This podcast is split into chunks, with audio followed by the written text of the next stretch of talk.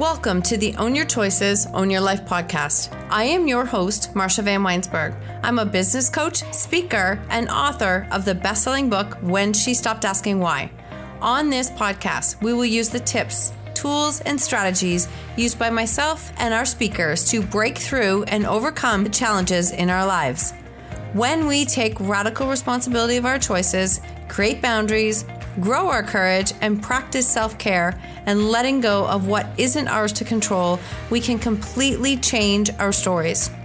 When we take full ownership of our stories, we take back our personal power, and this allows us to impact, serve, and support others by showing them that they are not alone and helping them find freedom from their stories. When you own your choices, you truly own your life. Let's dive in.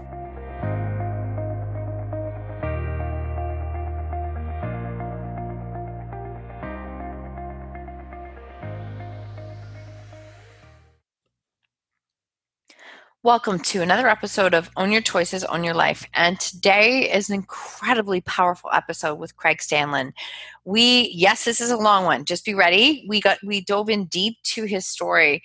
Craig has an incredible story. He's a coach, a reinvention architect, the author of the soon to be published memoir, The Blank Canvas, and a highly sought after public speaker with the TEDx talk titled How I Learned My Greatest Worth in Federal Prison. His mission is to help people whose lives have fallen apart, who want to start over, rebuild, and reinvent themselves so that they can have an extraordinary life that they've always wanted.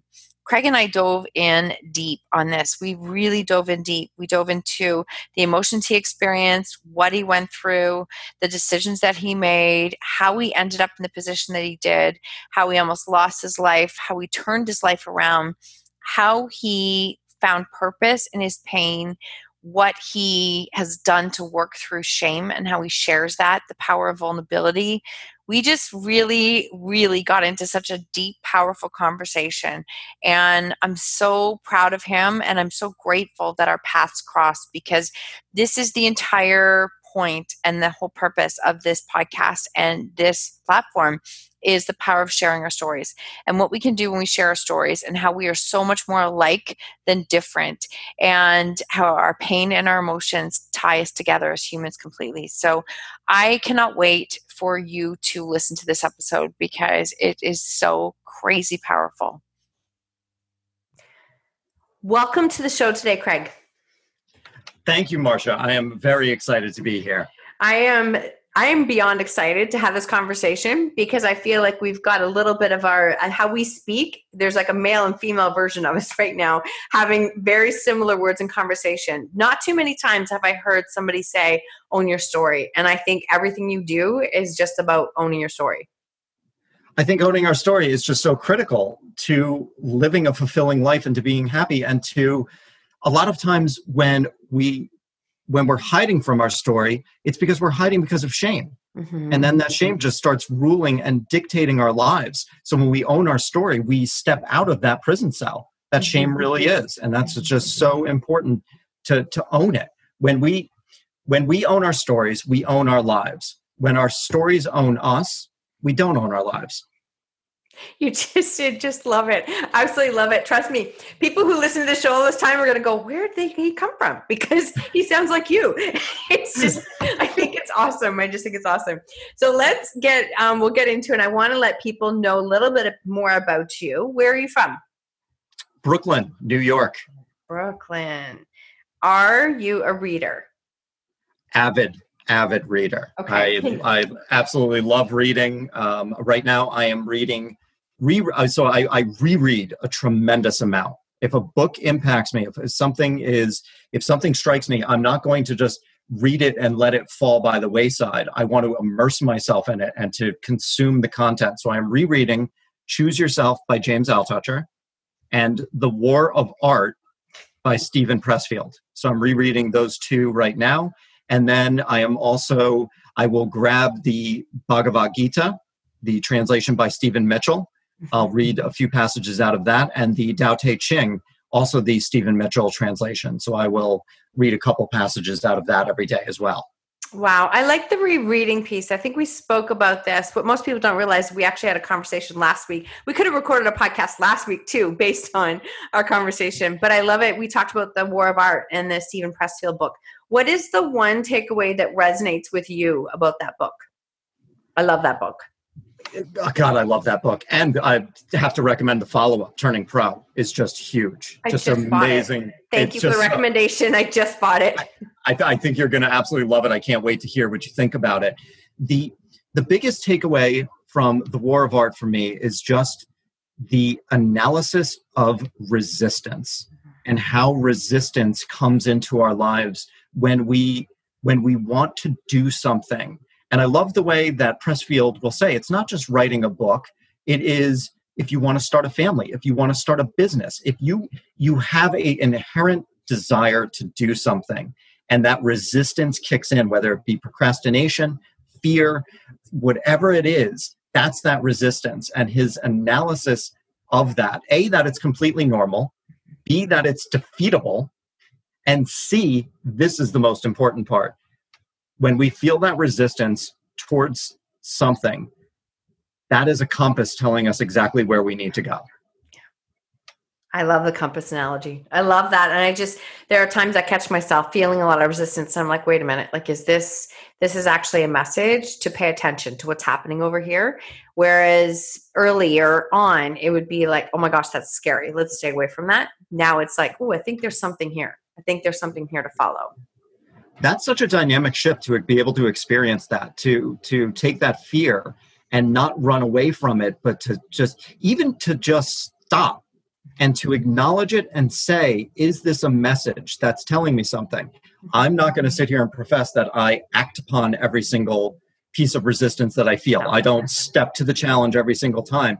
But to have the awareness to even look at it and say this could be telling me something mm-hmm. as opposed to immediately going to my old default of running from it mm-hmm. you know running from the fear but at least just mm-hmm. stopping and coming at it from a place of neutrality and just saying what are you what are you trying to tell me that's so powerful that's so powerful do you have a favorite quote or something that you live by or some um, whether it's a mantra or something that is just really speaks to you Oh God, do we have? How long do we have? Do we have twenty? Do we have? It's be a three-hour podcast.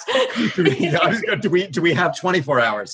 The so I will I will do this as quickly as I pos- as possibly can. My mantra is to live fully, connect deeply, and impact many. Mm-hmm. That is the purpose of my life. That is my that is my mantra. When I get a little bit off center, I come back to that and each one of those components means something very specific to me. And the really magical part of that for me is the the living fully portion is really because when i do that that is what allows me to connect to many. And when i connect to many then i can impact. So it really does start at that that first part of that living fully. And it's it's all the stuff that we've already spoken about really. It's facing that resistance. It's doing things that scare me. It is putting myself out there, you know, um, trying to say yes as much as possible. If I want to say no, why is it that I want to say no? And just analyzing those things. I could go really so deep on the living fully portion, but I'll jump into my favorite quotes. I actually have tattooed on my ribs the impediment to action advances action. What stands in the way becomes the way. Marcus Aurelius. Oh my Goodness. Can you repeat that again one more time? The impediment to action advances the action. What stands in the way becomes the way. And I just, that is so meaningful and powerful to me, obviously, that I have it tattooed on my ribs. Uh, they also, Viktor Frankl, mm-hmm. and I'm not going to get it 100% correct, so I apologize, but everything can be taken from a man except for the last of the greatest freedoms his ability to choose his own way, to choose one's own attitude. Mm-hmm. I'm getting that slightly wrong, but that is extremely powerful as well. And then one more Viktor Frankl is in between stimulus and response, there is a space. Within that space lies our growth and our freedom.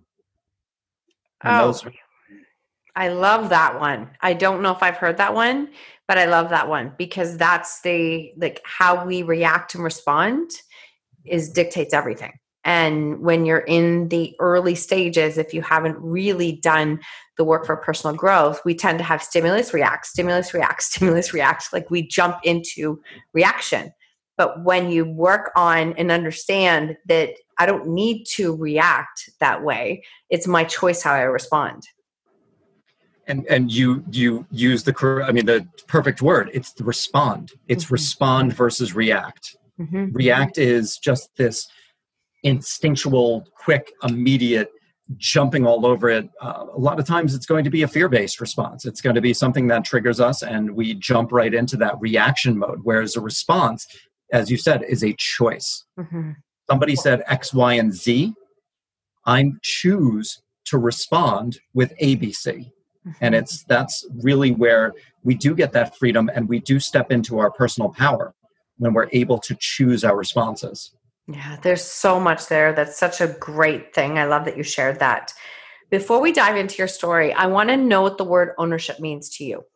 Today, right now, what does the word ownership mean to you? Freedom. Hmm.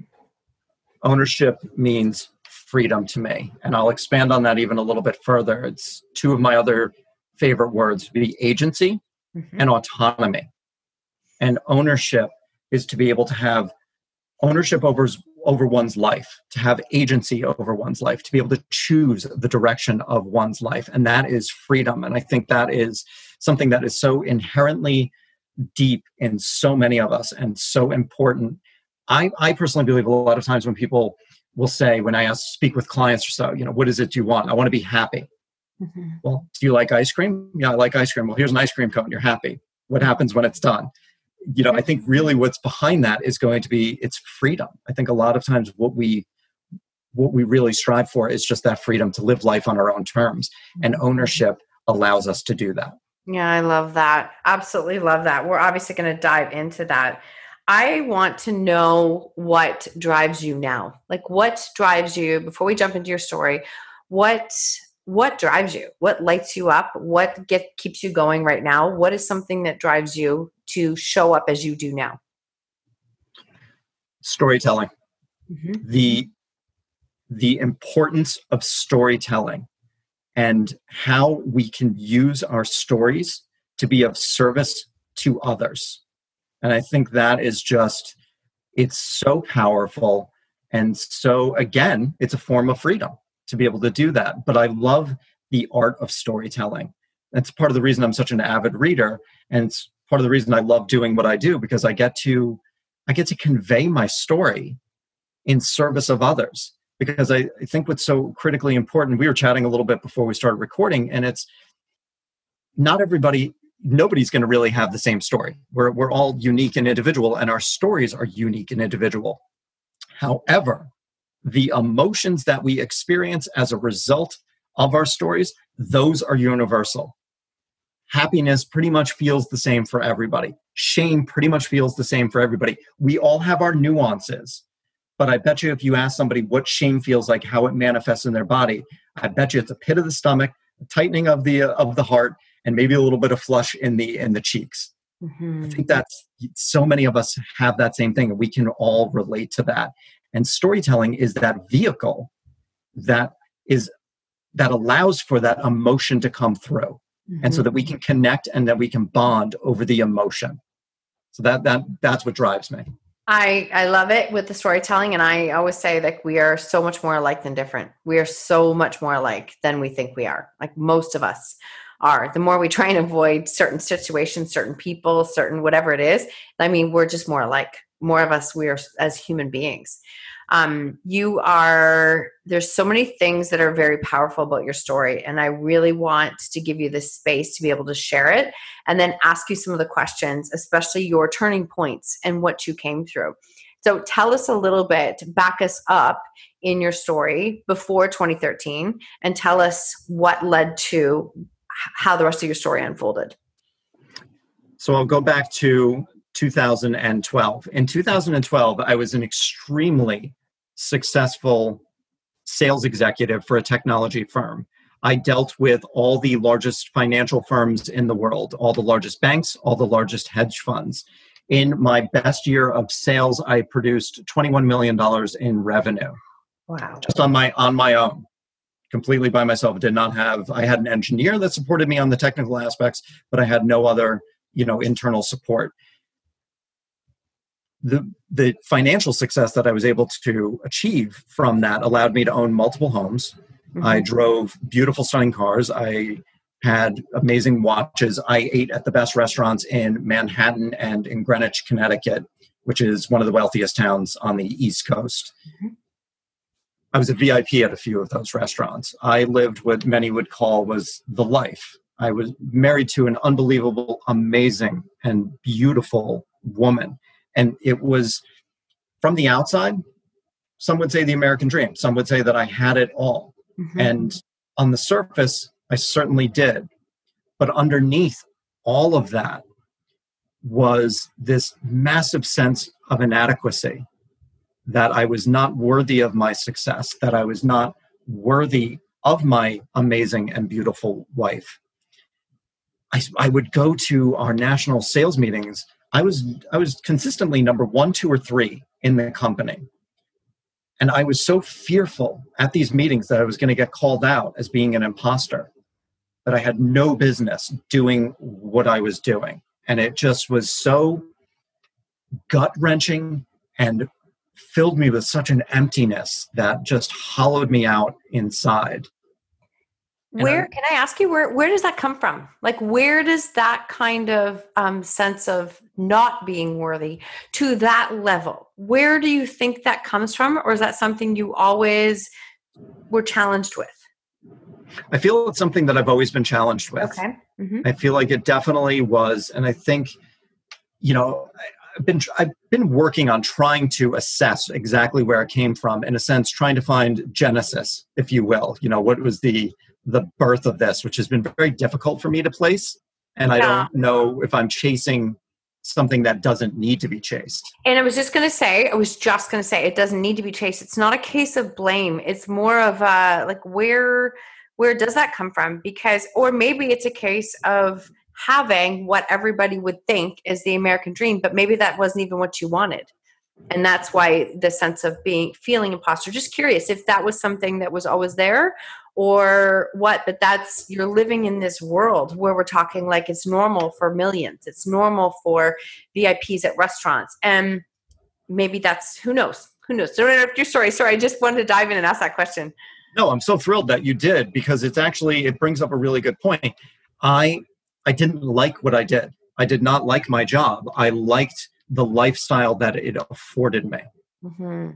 but the job itself was a misery and I had always wanted to create my own business. I wanted to be more artistic. I always had a dream of writing a movie or a book, and I had these ideas, and I would share them with, you know, uh, girlfriends I was dating or my wife, and they would just be like, "Wow, you should really write that," and I never did.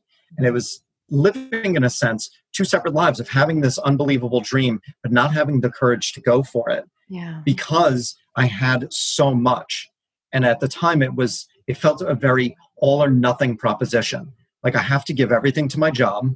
And if I was to, let's say, try to write a movie, it means I have to give up my job 100%, which is not true, but it mm-hmm. felt very much that way. So I, I threw myself into the job. I threw myself into the lifestyle, threw myself into buying those things and just being able to walk into you know my my jewelry store where i had i had a watch guy you know i had a, a guy that i would order and sometimes wait two years for this special edition watch to come out. And wow. you know, I could go in and drop 12 grand without even thinking about it. Mm-hmm. That became my identity. Yeah. Being able to buy those things, being able to walk into any restaurant and order whatever bottle of wine, it became my identity. My identity became inextricably tied to my things.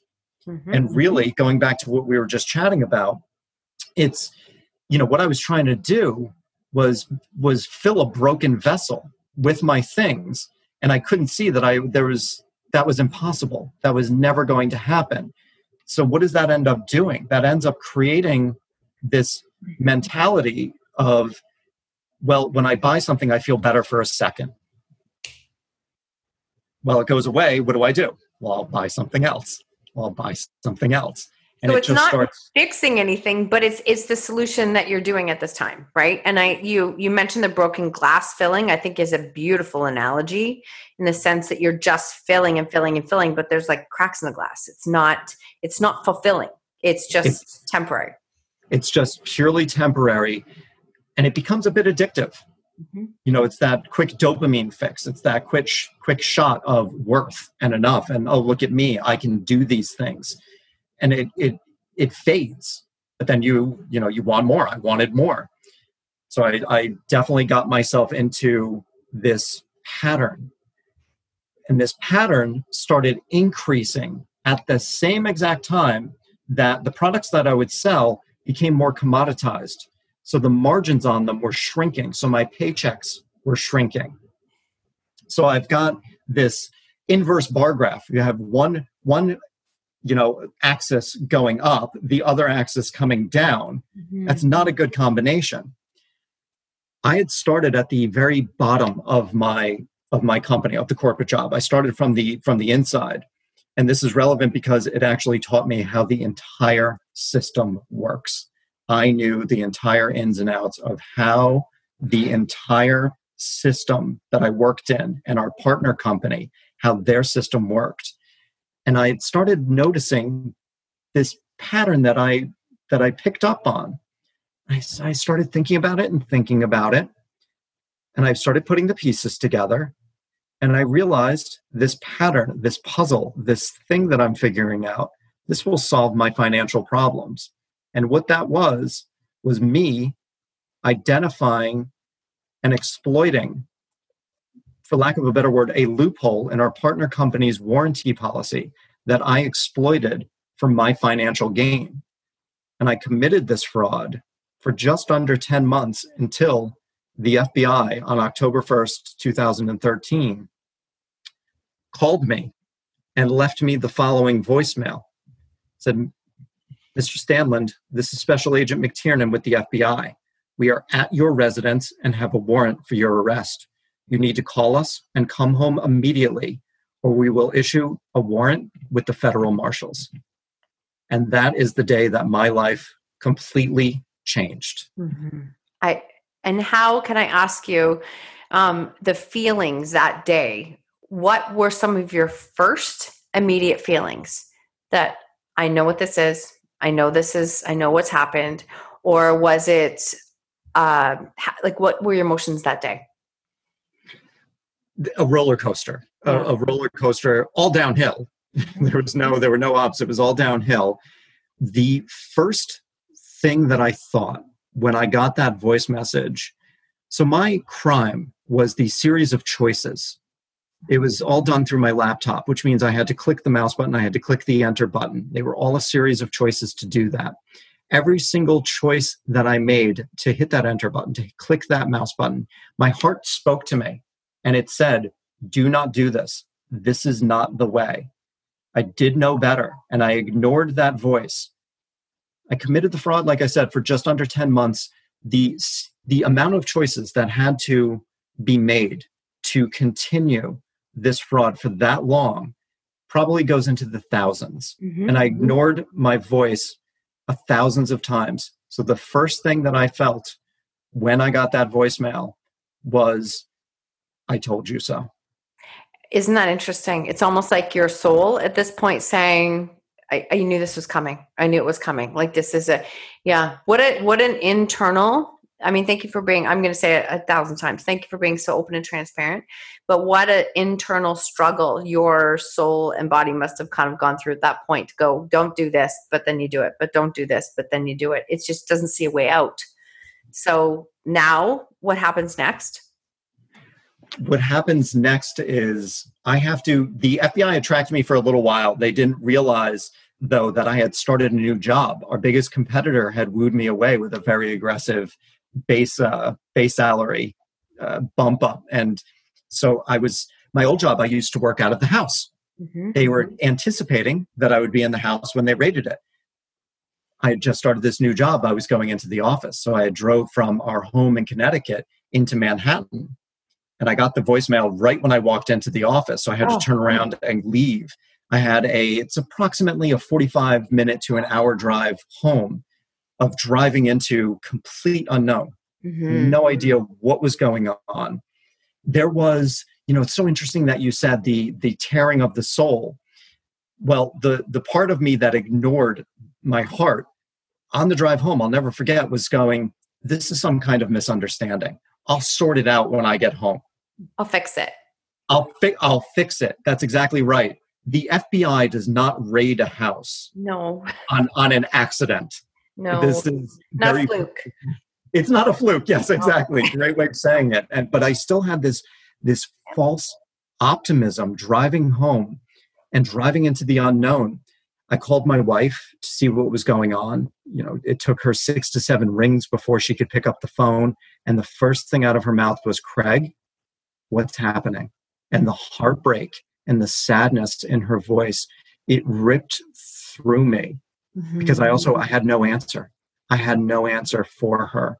Um, I, I, called my father to, to let him know what's going on.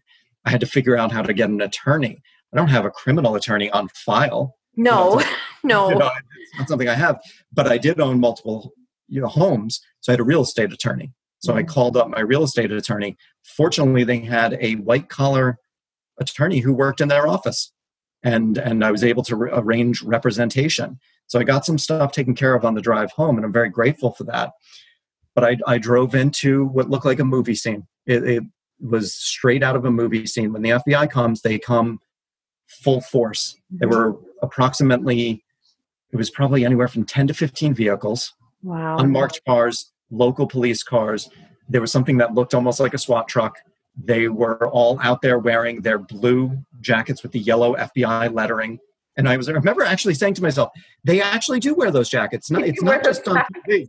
They do wear those jackets. Um, yep. You know, and I, I, I, I came into our community. We lived in a gated community. I came through the gate, and I made the the right hand turn down the hill, and that's actually when I saw that whole scene, and it just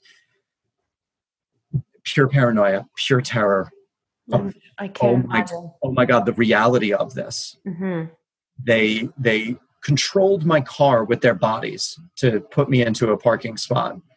They controlled my movement as I opened up the car door. They didn't want me springing up out of the car. And it was immediately identify yourself, turn around. They frisked me, turn back around empty the contents of your pockets into the front seat. A guy comes running over with a Ziploc bag, starts inventorying everything, and they they told me I was being arrested for one count of mail fraud. And the agent pulled out the handcuffs, and I'll never forget it. I was looking was looking around, and I could I could see my neighbor Carl peeking through the curtains. And when we made eye contact, he ducked away like he was a child that got caught at something. Yeah. And the agent's got the handcuffs in his hands, and I looked at him and I said, look at me. I'm not a threat.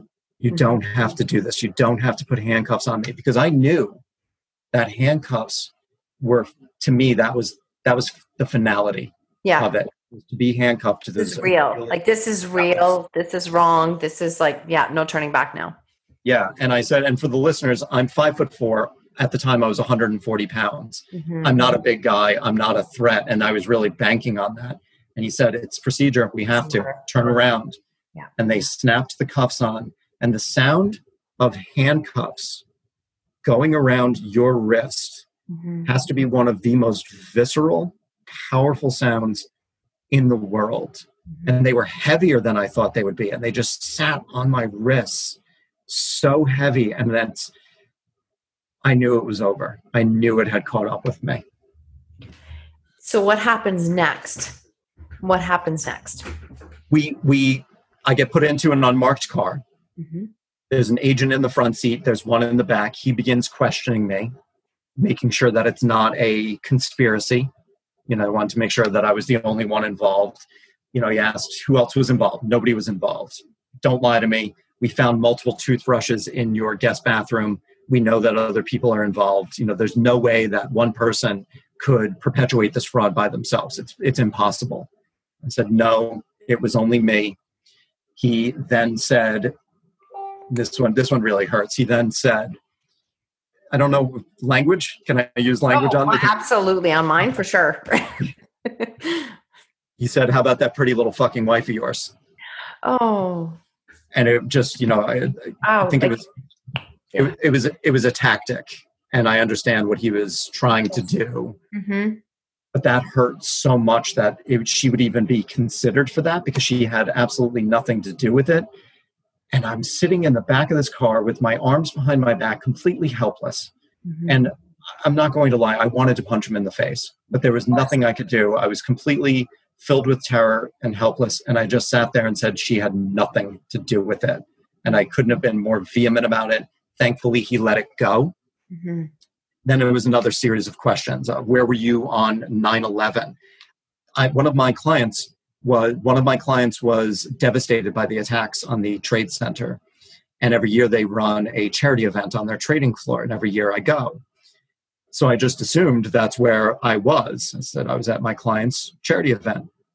Don't fucking lie to me. That is not the way you want to do this. You do not want to start that way. And I said, geez, you know, I thought that I was. Mm-hmm. And it didn't always take place on 9 11. If 9 11 fell on a weekend, they wouldn't do it.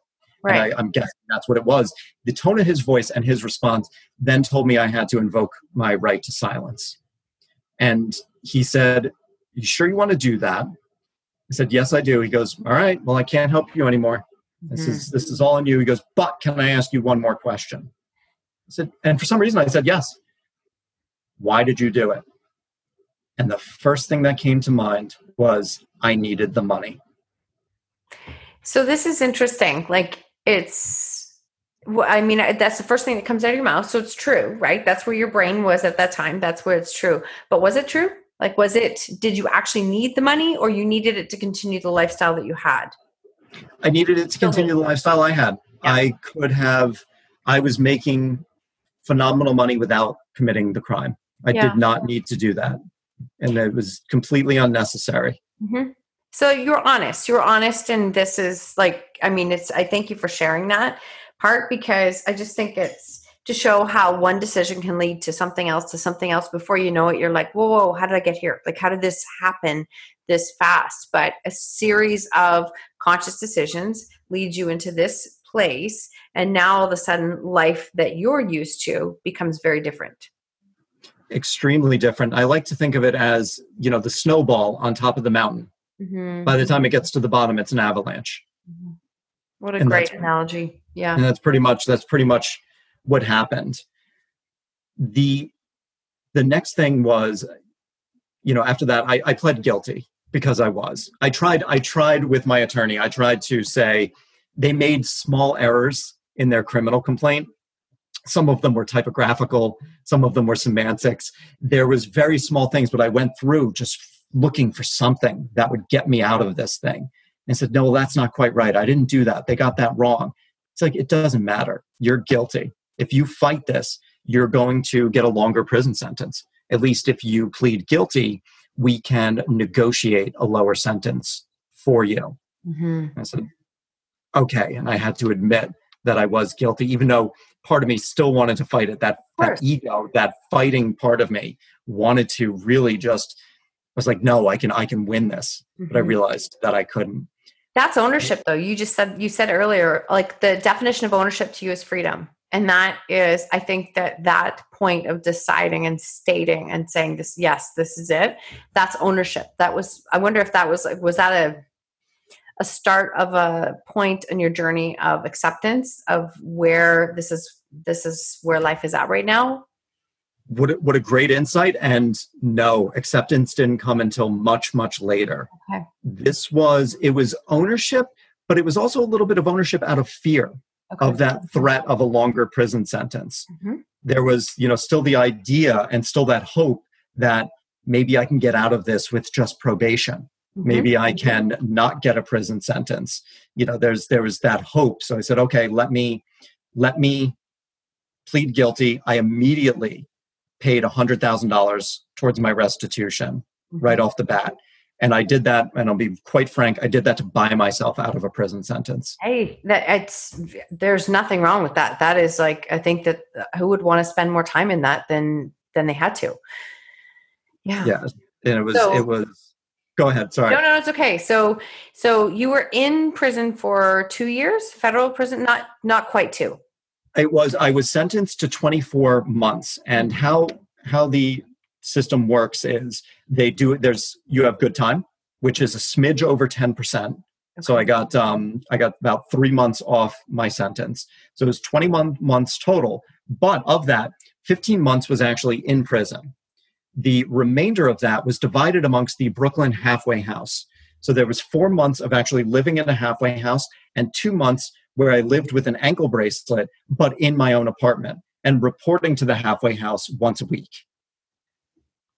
So there, I mean, like all the different transition levels that you went through there. And I know from our conversations of when we spoke that you really spent a lot of time in the library in the prison. Like that was that was that was there a point um, in time that that became a place for you where you found some solace in learning and spending time in yourself, or was that something that came later it was it was my retreat in the very beginning. Um, it, it, was certainly just this place to go. I was so fortunate with the prison that i went to. We had an amazing library. We had approximately 7500 books. Oh wow. Um, it was it was a nice cute little library.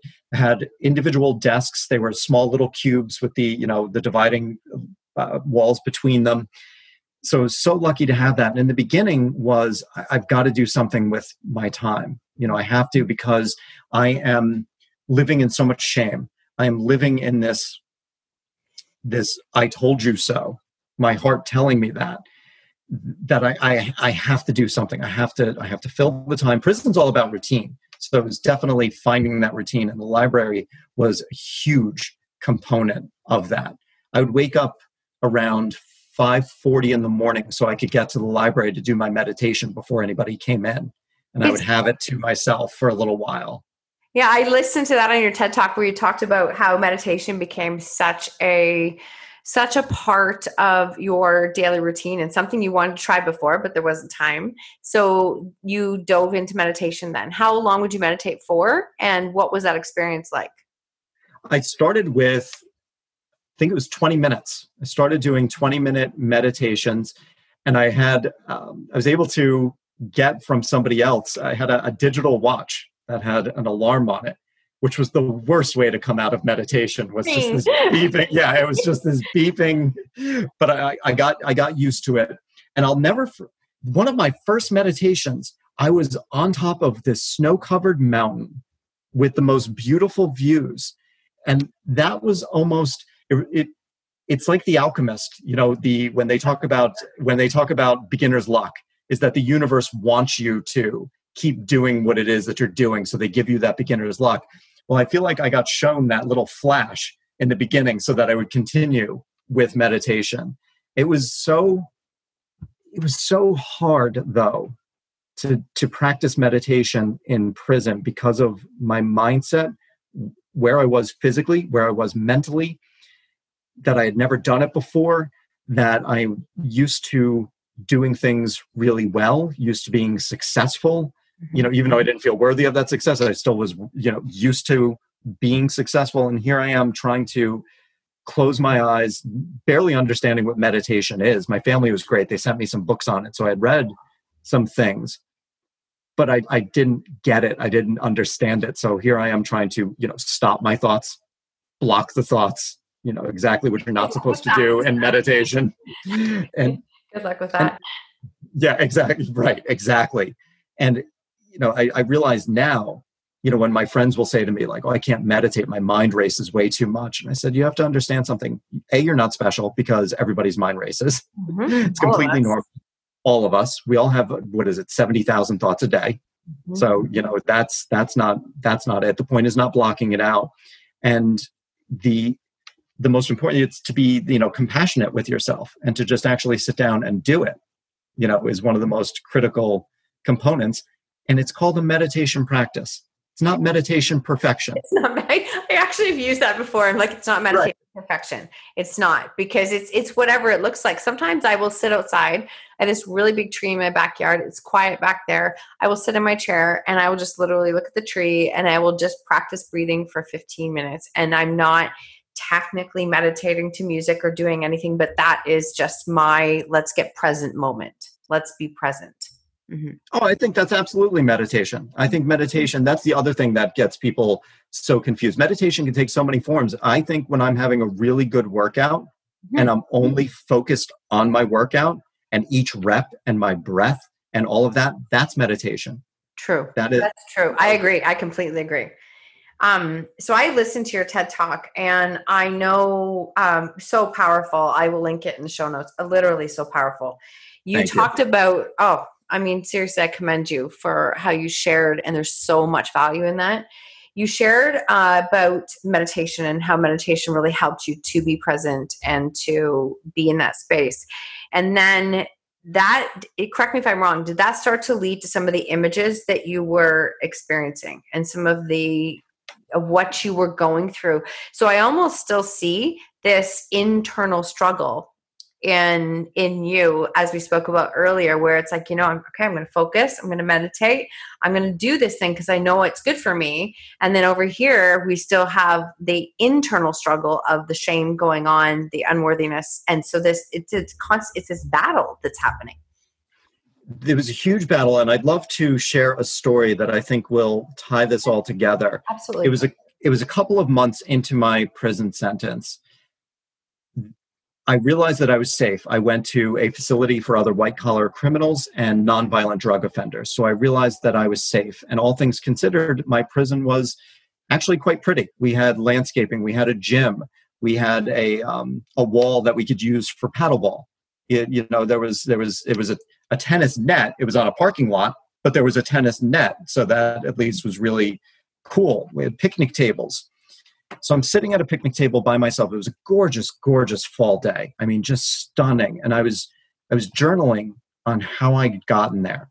Mm. And I start looking at I start looking at the shadows of the the leaves of the trees above me just kind of dancing on on the table. And I get lost for a second. And it was in that moment that I can only describe it as a direct download from the universe of what truly matters in life.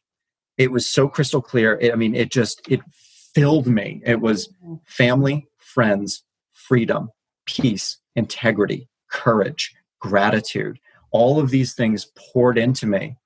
And I realized how foolish that I had been for all of those years, the lifestyle that I had created and that I committed a crime to maintain.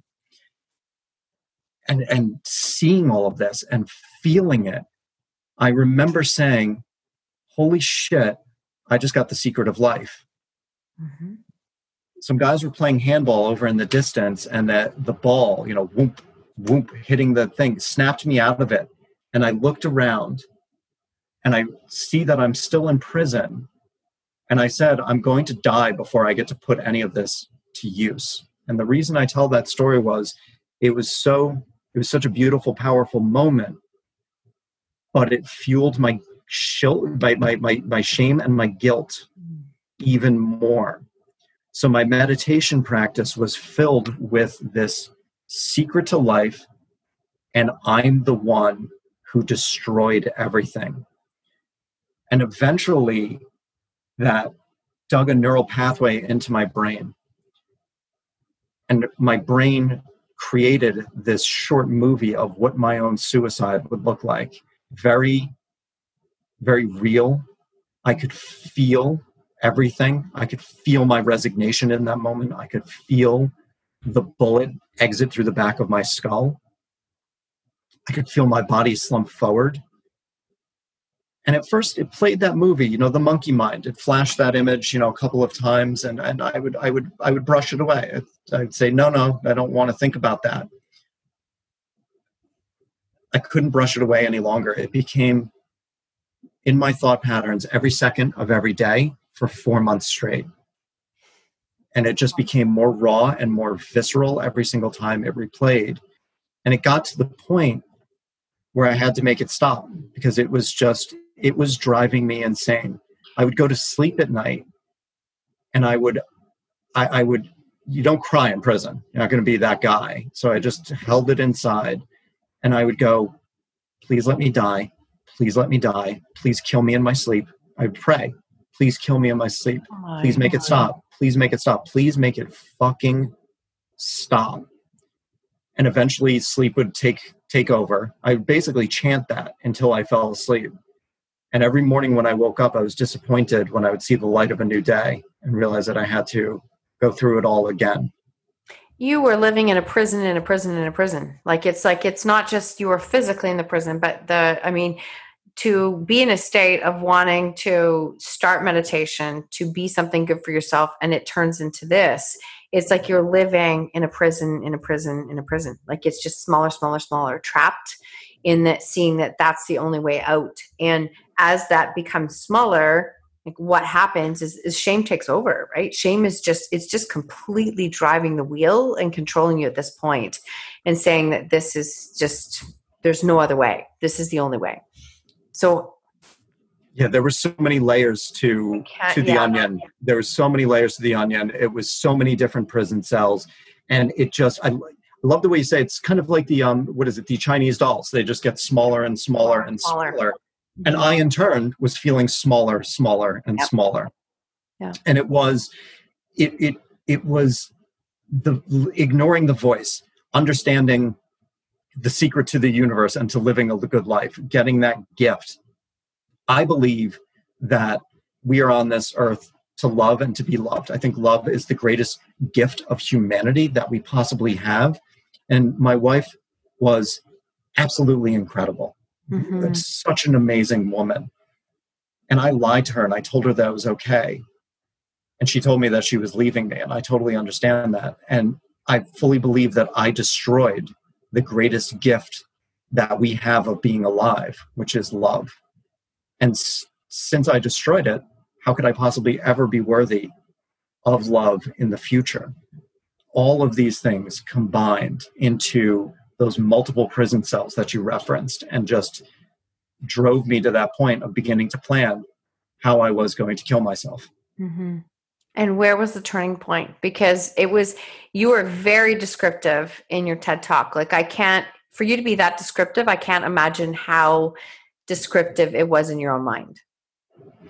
Oh, it was, and the TED talk has to be 16 minutes. I, I had to cut some of the details. I mean, the, you're not kidding. The, the color of the walls, the way the, the paint was chipping, the, the chair to the every single detail was so clear and just became clearer with every time that it replayed. And here I am dealing with this vision, thinking about how it is I can kill myself with my limited resources inside prison. I can't tell anybody because if you mention suicide in prison, you get locked in solitary confinement. That scared me so much to think of being in this state and then being locked in solitary on top of that was so utterly frightening to me. I couldn't mention it on the phone because our phone calls are recorded. I couldn't put it into email because emails are read. Couldn't tell any of my friends inside prison who were some amazing, incredible people and who would have supported me mm-hmm. out of fear that they would tell a guard, out of concern for me. So I bottled it all up for those four months. It was a Wednesday afternoon when my best friend, 30 plus years, Sean, emails me. He says, hey man, I'd like to come for a visit this weekend. Does that work for you? That alone was almost instant relief, the weight off of my shoulders. Sean is Sean's the guy I can tell anything to. I can share mm-hmm. anything with him. He's not going to judge me. He's going to listen to me. He's going to support me. I can at least get this story out of me and not keep it bottled up. Because the more I bottle it up, the more it just it hurts. You know, it just hurts. So it takes forever.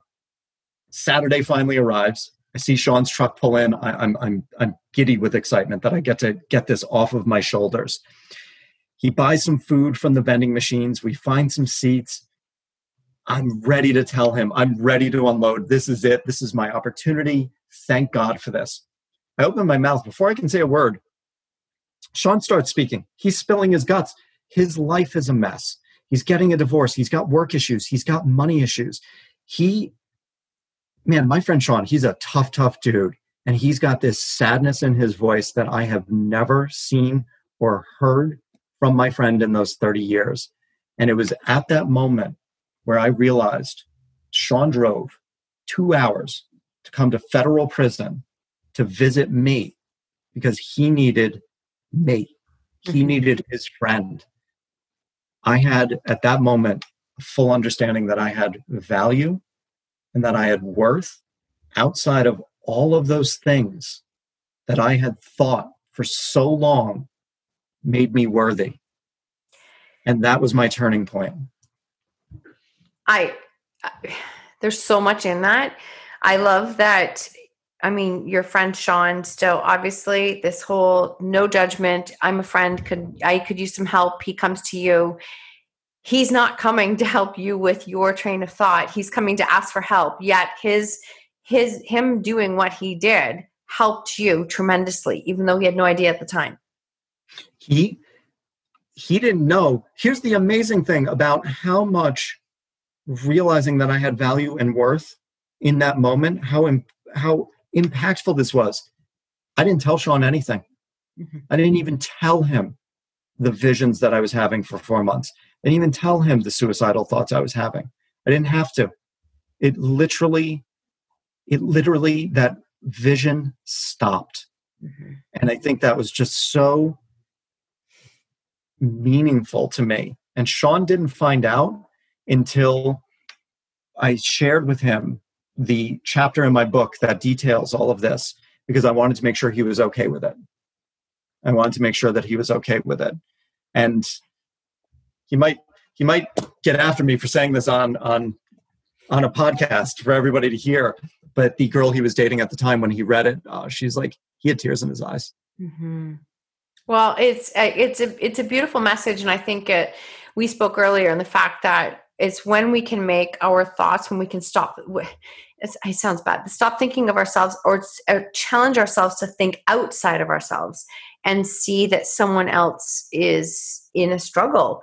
And as soon as that happens it's like oh wait i can make this not about me for a second. I can stop. We're not doing it out of ego. We're just trapped. We're just trapped emotionally at that time and it's hard to see anything else. And then all of a sudden we have someone who's reaching out and we then become a little bit of a lifeline for them.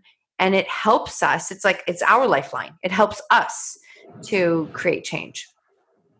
It, it really does. And it's you're right. It's not ego. We just get trapped in our brains. We get trapped in those prison cells.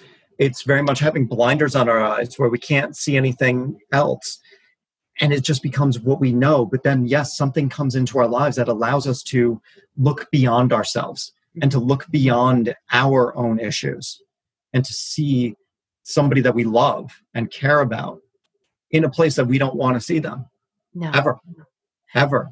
And it just was there was so many layers to it. It was feeling empathy for him and feeling how bad he was and realizing again that he came to see me his brother lived a few houses away and they are very close. He could have just gone and seen his brother a couple of doors down.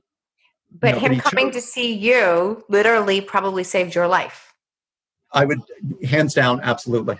It absolutely did. And then I believe, so I believe the universe sent Sean to me at that moment. I, I 100% believe that the universe sent Sean to me. And to reinforce that message, the universe sent my mother and my aunt the very next weekend. My mom flew up from North Carolina to go to my mom or my aunt's house in Connecticut. They made the lengthy drive down to come visit me. And my aunt and I have talked about it. And she goes, We started getting, she goes, Obviously, you didn't say anything in email, but she goes, You started getting, and we both did. My aunt was dealing with some health issues at the time. We got real deep, as deep as we could, in those emails without throwing any red flags up. Mm-hmm. And she knew something was she knew something was afoot and I, the universe sent them as a reinforcement of like um, you know hey dummy you, you, you do have please listen. Please listen. I, have I've gotten many of the universe messages universal messages saying please listen. This is over here.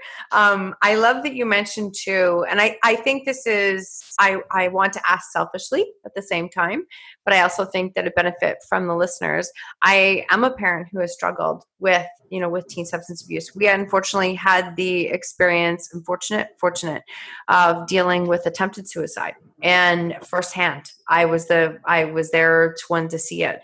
And I can't tell you how many times people have said to me, well, they just have to hit bottom. They just have to hit rock bottom. And you said something, and I don't know if it was one of our conversations we've had that I think is really powerful because there's two full questions I want to ask in it. But the first is like reaching somebody when they're at that state. Like, what does that look like? And sometimes it is not reaching in to fix it, it's that sometimes there's this universal like message, a person that comes in but you made a mention about it's not the rock bottom bottom it's those first steps out of rock bottom that are powerful that that's where change happens because everybody can hit bottom but staying there would be a choice. So where can you think back to uh, the point where it's like okay yes sean comes to visit you. Yes this feels like a bottom. Maybe i don't want to stay here. What are some of those first steps like to create change when you're at that point? The initial thought that I had was I have to give meaning to the suffering. That was the first thought that I had was I have to give meaning to the suffering and it was it was more the suffering of my wife and my family. And I included myself third, but there was still a tremendous amount of shame involved in that. So I felt a little uncomfortable including myself in that, but it was I have to give meaning to the suffering I've caused. So that was the the first thought. Then from there, and I've only realized this after I got out of prison and I started writing my book and really analyzing what it what it was that I did that were those first steps. And they were I can see them so crystal clear now and I think they are so important for for anybody for anybody going through almost anything. Mm-hmm. It is it is I call them the the 3 A's. It is accepting reality, accepting responsibility, and accepting choice. And I will I'll if you don't mind I'll jump no. right into accepting reality. So here I am sitting in prison. My life is a complete mess. I want to give meaning to the suffering and I'm sitting in the prison library, you know, my my my cozy little home except somebody grabbed my desk so i couldn't sit at my desk so i was annoyed by that i was annoyed that somebody beat me to the library and got my spot i started thinking that i was annoyed that i was in prison i want to be home with my wife and my dog and my cat she had already told me she was leaving me at this point so that was even more of an impossibility than the fact that i'm locked in prison i wish i wasn't in prison my my voice told me not to do that over and over again, and I ignored it. I wish I listened to that voice. I wish, I wish, I wish. And I'm sitting here wishing all over the place for everything to be different than it is. And I grab my pen and paper and I just write. I accept that I'm a federally convicted felon. I accept that I made the choices that I made. I accept that I'm getting divorced. I accept that my finances are ruined. I accept that I'm going to have this label of federally convicted felon till the day I die. I wrote, I accept to all of these things. And when I did that, it hurt like absolute hell. It stung to admit all of those things. As I was writing, I remember thinking, why am I doing this? This is stupid. This it, it, this hurts. But I, I kept going. And when I finished, I got a little bit of freedom inside prison yeah. because I was able to look at it and go, I have a starting line.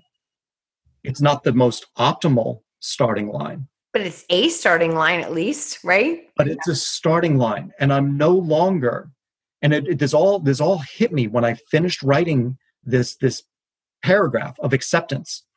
It all hit me at once of I was living in the past and the future by saying, I wish I had listened to my voice. I wish I didn't make that choice. I wish, I wish, I wish. That's all in the past. The fears of being labeled a federally convicted felon, that is all projected into the future and how that's going to impact my life in the future. So I'm I'm in the past, in the future, simultaneously completely missing the present moment. And that acceptance put me in that present moment with a baseline and a place to start. Mm-hmm that was such a huge step for me. The next step was that accepting responsibility. That didn't come for a little while afterwards. I was still getting used to the accepting my reality. I was still I was still getting my feet wet in that.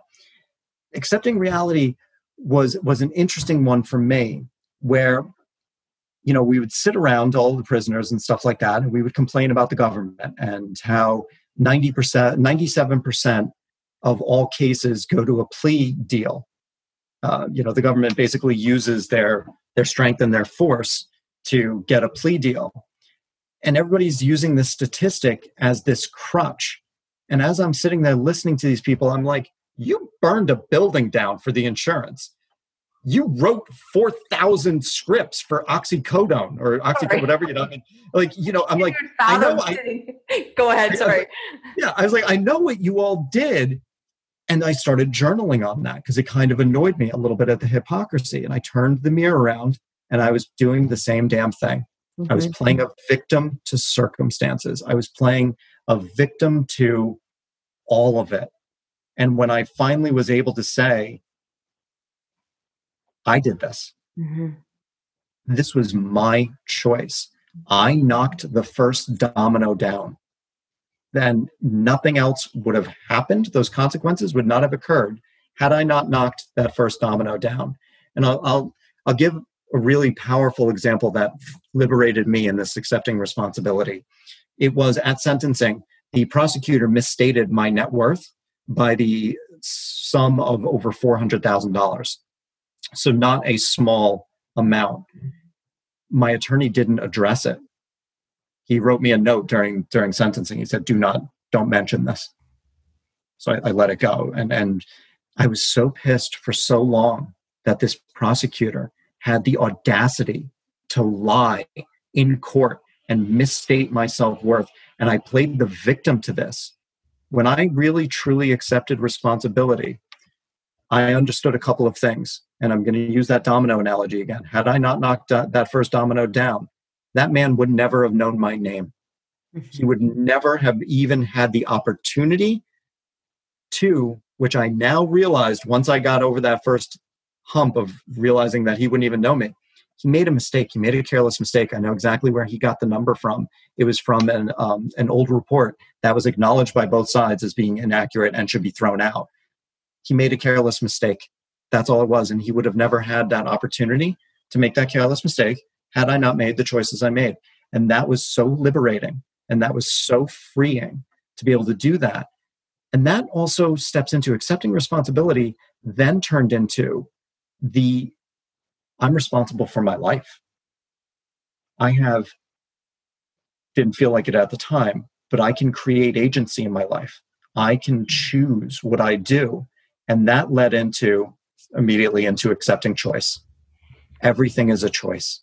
Absolutely every single thing that we do every single day is a choice. Mm-hmm. And this goes back to what you had originally said.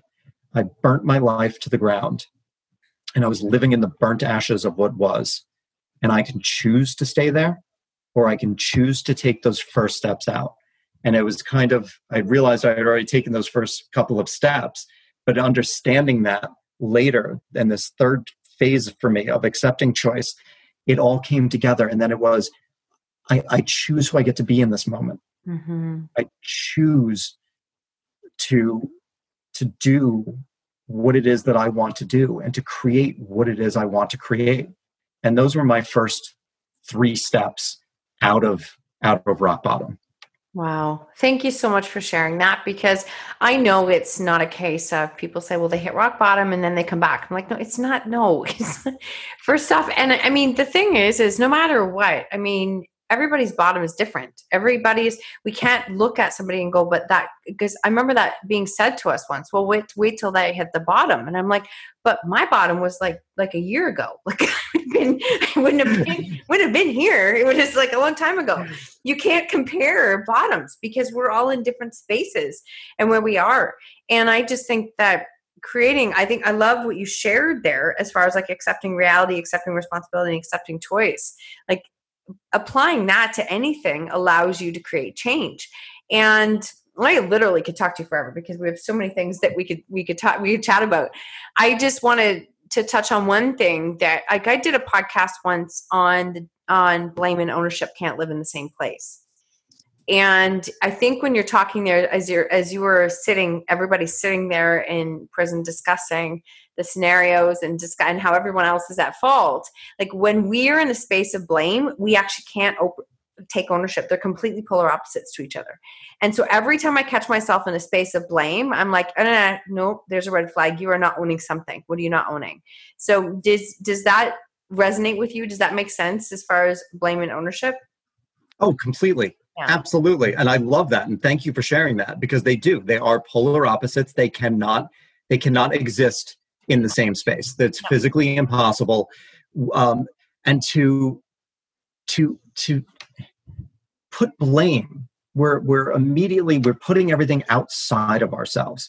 And I believe when we put things outside of ourselves, we're relinquishing our agency and our, our control over our own lives. We are putting things we're putting things outside of our control. And mm-hmm. it's it's very very stoic philosophy of what is in our control and what is not in our control. Anything not in our control we let that go and we focus on what is in our control. And blame immediately throws everything out of our control. We're just relinquishing it right then and there. 100% i actually wore the serenity prayer on my wrist for years. Like i'm talking years and it was every time i would feel like i was because i was retraining my own brain. Every time i was feeling like this was um, what can i do to fix this? I'd be like okay so grant the things okay right it's not mine it's not mine. And i used to literally just go through this process of like that's not mine to own. Okay so let that go. What's mine to own? And i had to it was like i was teaching myself in the process. So it's not i can completely again we have very different stories but I can I so resonate with the messages and what you're saying. And it's not a case of we just hit bottom and then we just create change. It's this dance back and forth that happens until we get to a state that we are in a stronger state of being able to apply the lessons that we've learned to our everyday life. Because, like, let's be real, like, life and shit happens all the time it's it's not pretty and rainbows the second you decide to step out of rock bottom. It's like it's challenges and it's all of these things. So you we have to be able to apply the lessons that we have learned on a day to day situation to situation basis in order to create change. I fell so many times mm-hmm. on my journey out of rock bottom. I, I fell countless times. It is a long hard arduous journey mm-hmm. one that is so well worth it yes. to go through. But there are times where I did question why am I doing this? Why am I? This is so I, hard. this is this is so hard. I could I could go, you know. I mean, I remember thinking like I could just go move in with family, mm-hmm. you know, and I they'll they'll take care of rent, and I'll I'll have a, a home, and I can just get a unfulfilling job, mm-hmm. and and you know just be just go to that and just live this this empty life. Because you know there are times that sounded easier. Mm-hmm. because the journey is excuse me it's really it's it's really hard. Mm-hmm. and there's there were for me and i'm curious about for you those epiphany moments. Those epiphany moments that almost seem to come exactly when you need them when you're on the journey. And it's so hard and it's the, idea of throwing in the towel and being done with it and then an epiphany comes so mm-hmm. crystal clear download from the universe whatever it may be and go oh oh i get it mm-hmm. and it's this it's this it's this upward trajectory that falls down and then slingshots you when you get that epiphany up higher than you were in the first yeah. place yeah. and then it's just it just is this continual loop and it you know understanding that this is something else too and i, I don't want to get too far off track but it's the understanding that everything is temporary. Mm-hmm. i hated when really, somebody really... said that to me before just being real. I hated at the time hated it. But it is true everything is temporary. I mean if you live i again i'll butcher that quote but if you if the highs are too high and the lows are too low like you you have to find like even the highs are temporary. So when things are going amazing like you it's not there forever. It's going to it's you're going to come back and things are going to be challenging again. Somebody is going to be sick. Something's going to happen. I'm not being negative but it's just we can't live in super super high super super low. We have to everything's temporary. I say that i say that to myself on a regular basis that everything's temporary. Well i think what's so utterly important about that is this goes right into gratitude. Mm-hmm. for those for those moments of highs to be grateful for them and to to ha- express that gratitude for them with the knowledge that it's temporary yes. and i think that is such a huge component of that is i'm grateful for this now i'm not waiting for the other shoe to drop but i understand the flow and sequence of life mm-hmm. and that things are going to change yes i don't yeah. know how they're going to change but this high that i'm feeling right now is not going to last forever and man am i am so grateful that i'm experiencing it right now Mm-hmm. You, and I think that gratitude helps. Oh, the gratitude practice is huge. I mean, I used to want to punch somebody in the face when they said, Do you practice gratitude? I'm like, Gratitude for what? Like, look at where my life was at. And then it was just, it's, I had to practice gratitude was the simple, simple, very small things, which actually is more important, anyways, because we need to be noticing those things throughout the day as opposed to just the real, again, the really highs and the lows. I just, nope, what am I focused on today? What do I see today? And we can train our brain to see it, to see two sides of the coin at any time. And that's perspective of what we end up looking at and seeing. So I think it's absolutely powerful. You are doing incredible things with your story now. And I think this is just, um, I want to make sure I give enough time to say, you know, I think it's powerful. You speak from a space of how important vulnerability is. And vulnerability is the way out of holding on to shame.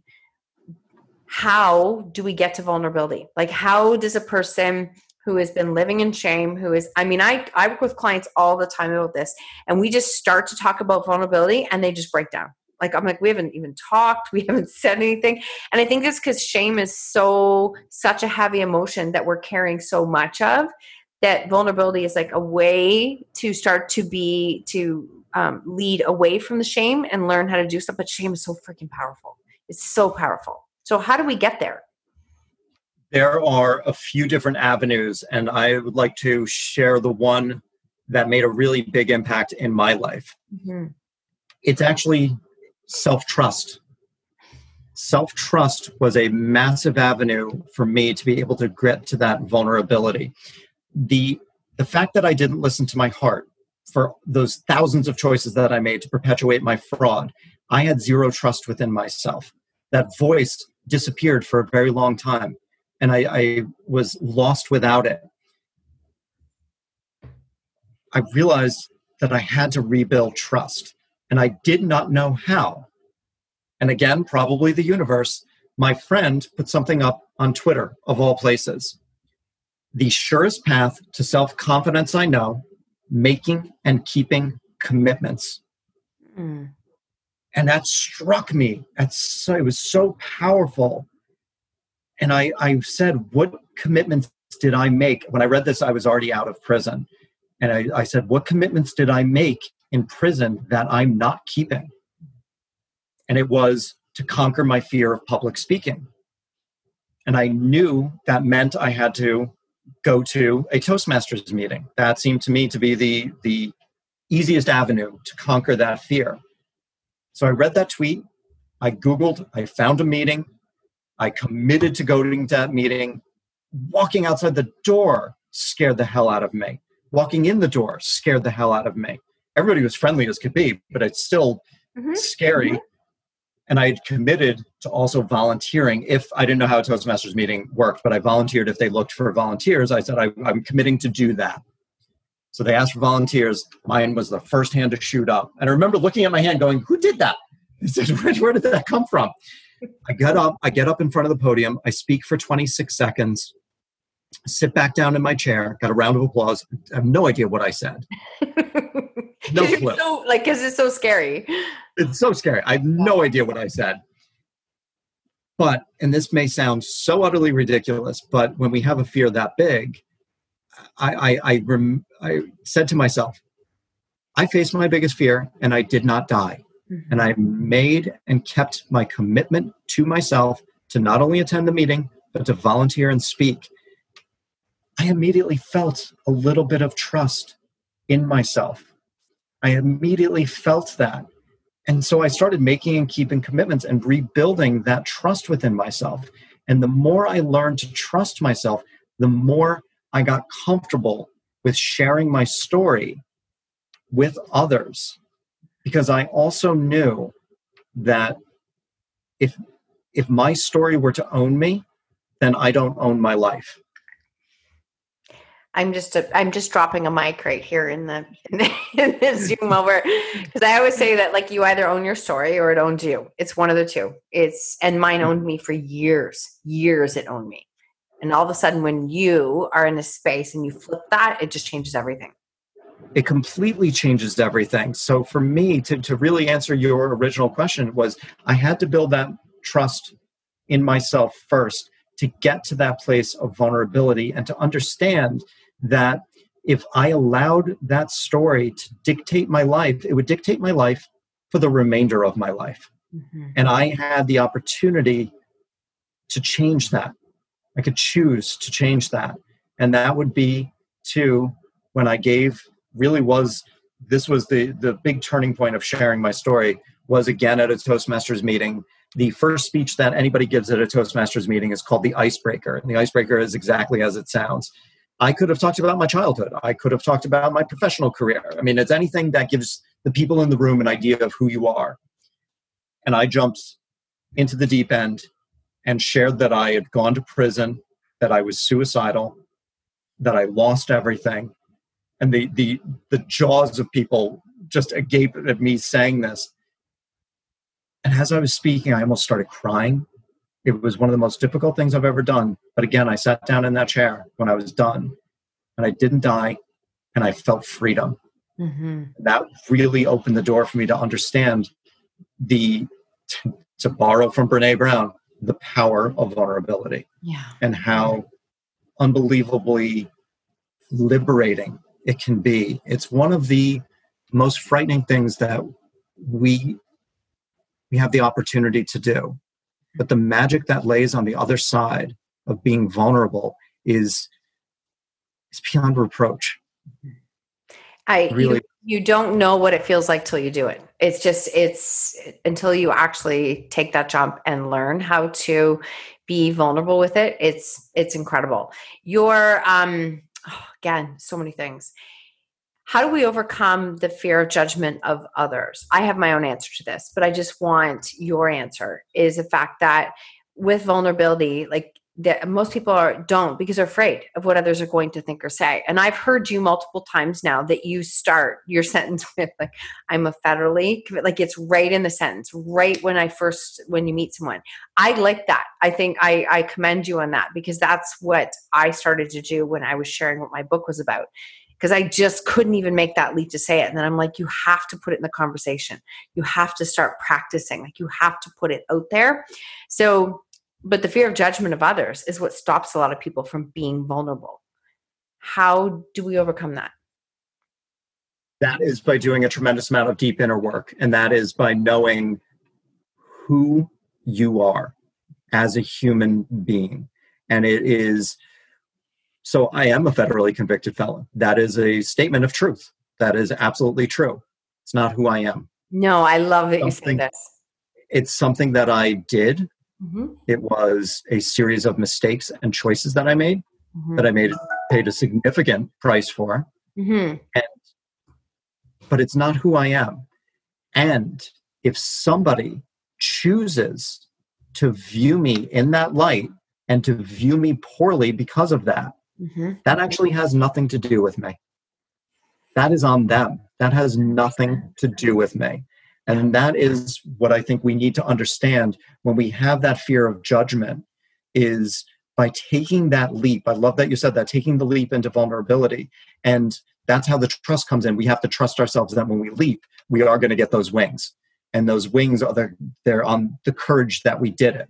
And and how somebody responds, we cannot, back to the Stoic philosophy, we cannot control no. how somebody responds. We can only control how we respond. And that is in controlling who we are, knowing who we are, knowing now for me personally, certainly not that mistake. I wouldn't trade my life for anything. I wouldn't change my experience for anything. I get to use my story. I'm so privileged and so lucky that I get to use my story to help other people who feel right now how I used to feel. Mm-hmm. And that you can you can judge me any which way you can, but I know the work that I do that I do and I know who I am. Mm-hmm. It doesn't it's water off of a duck's back. Yep. You decide if you carry it or not, right? Like you decide if somebody is is is putting their judgment on you. That's completely on them. If you let it stop you from what you're doing then that's your choice. And and you're giving that power away. Meanwhile there's like like hundreds of other people who are praying for the message that you have. That's what matters. Like that is helping people who want your help or want your guidance or want to learn from you. So by you stopping because you're afraid of what this one person over here is going to judge you, you've got all these other people who are praying for a solution you have. And they just become the priority. That's how my brain looks at it. Is like they're looking for support and help. That's where my energy goes. That I love the way that you just said that because it really is. We're we're worried about the one person mm-hmm. that has a potential to judge us. Mm-hmm. I mean, this is the, you know this this fear this fear is such an illusion because we're already projecting into the future that there is one person out there that's going to judge us, and we're afraid of that. Mm-hmm. We don't even think about the thousands of people that we could possibly impact by sharing our story. Yeah. And I think that just is such a testament of how powerful fear is and how powerful shame is that we focus on that that one person that may judge us, that may judge us, that's they not will. even a they will. they're out there. I promise. They're out there. there, there, there definitely are. I work with uh, a group of formerly incarcerated people, people who are in, who are going into the system and who are also out. You know, we had our phone call um, last last night, and identity was the topic, and we was talking about shame and that label. And people always look to me like, "How do you, how do you work through that?" And I said, I, you know, it's very important. You touched on it before, but it's our past cannot define us without our consent. No. We choose to let that in. Mm-hmm. And if, again, somebody wants to label us that, that's on them. It's not on us. And it's just learning who we are. Oh, I think it's powerful. I think all the work that you're doing is powerful. I love how you're giving back in ways that you do. I love that you are now coaching others. Your TED Talk is going viral. You have a book coming out. I just, I love what you've done with your story and how you're using it to impact so many other people. And obviously, it's making a huge difference in your life because you can see that you just, from the space that you're at, it looks like, yeah, I'm, I'm going to use this for good. Like I'm going to use this story for good to help someone else. It, I feel that it's my obligation. Mm-hmm. I personally feel that it's my obligation of hitting that rock bottom and coming out and going through that journey. This is, it is very much, uh, you're familiar with the hero's journey, Joseph Campbell. Mm-hmm. Yep. And I think it's, you know, it's going through and going into the innermost cave, but coming back, that final leg of the hero's journey is bringing what you've learned and sharing it with people. Mm-hmm. And that is, it is my obligation to do that, yeah. to have gone through everything I've gone through. It almost feels exactly like we were just talking about. Instead of worrying about that one person, thinking about the thousands of people out there that could be, that could benefit from this. You know, it's the my story is my story and it's unique, but the emotions that I feel and felt are the same as somebody else who feels shame, who feels unhappiness, who feels sadness, whatever it is. You know, and I think that's that's what's so important. Absolutely. I just, yeah, again, I love everything that you're doing. I think it's really powerful. I know it's going to make a big difference in the world and people who are looking to create that change in their life. I think you're definitely somebody who's going to help them with that. I know somewhere along the way our paths are going to cross again in different ways because we just speak two very similar languages. And I, this doesn't happen to me too often that I actually get to meet with somebody who lives and breathes in that own your story and be vulnerable. And I, I love it. Absolutely love it. I think it's, I, I love what you're doing. uh, where can people find you? Where can they connect with you, follow you? Your book's coming out. What, where can we find you? So we can go, my website is craigstanland.com. Mm-hmm. I hang out quite a bit on Instagram, Craig underscore Stanland. I'm going to be launching a Kickstarter campaign to fund professionally self publishing my book, which is called The Blank Canvas How I Reinvented My Life After Prison. I'll be launching that Kickstarter on August 11th. So if you could be on the lookout for that, I would be so grateful and so appreciative. And my TED Talk, How I Learned My Greatest Worth in Federal Prison. Um, if, if you if you guys could watch it, if you could share it with anybody who you think needs to hear the message, that's really that would it would mean the world to me. I will be sharing that this afternoon. I will let you know when the podcast will air, but I will be sharing that this afternoon as like a preview. This is um, who I had the pleasure of speaking with today. So I again, we could talk for a very long time. This will be go down as one of my longest podcasts, but I had it just was such a great conversation, and I thank you so much for sharing with us the way that you did. It was really really powerful. I have one final question for you. What Please. lesson in life are you most grateful for?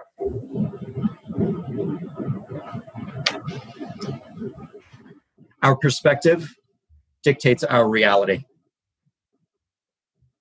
And the greatest gift that I received from my entire experience is my perspective on life. Yeah. Yeah. That would that would definitely definitely be it. That's wonderful. Honestly, thank you so much for your time today, for how much you shared, how real you were. I love real. I love people who are real, and you definitely did that. Um, you know, what? I just, I'm really grateful that our paths crossed. And I thank you for all of your time and how much you shared with us today. And I know you're going to be doing incredible things in the world. I cannot wait to help to promote what you're doing and to get a copy of your book. So thank you so much for being here today, Craig. Marsha, thank you so much. And can I take a second to acknowledge you because of your vulnerability and the way that you own your story and the platform that you have created that you have people on to to share our stories to be able to create these things because when we when we're vulnerable we give people others permission to be vulnerable and it you've created such a beautiful and amazing thing and I've had an absolute blast today. And you're right, we could continue talking oh, Just, no, I, I thank you. This is this was my dream when I first started this podcast was that I wanted to create a space for people to be able to share stories of how they've overcome something and be able to give those tips and share to impact others. And yes, I've had incredible guests on and I've had incredible stories on. This, your story right now, is really the epitome of why I started the show. Like this is literally like where can we go from how do we go from point A to point B? And I you gave so many valuable tips and tools in this episode alone. It's just this is exactly why I created the show because when we own our choices, we ultimately own our life. We do. And I love that. And thank you for the opportunity and thank you for the work that you do. It's incredible. Absolutely.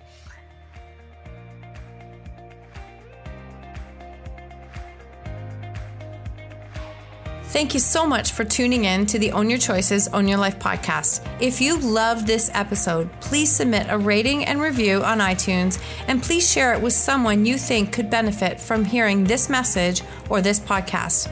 I love connecting and meeting you, so please screenshot the episode and tag me on social media or Instagram stories at Marsha Van W. And until next time, remember when you own your choices, you truly own your life.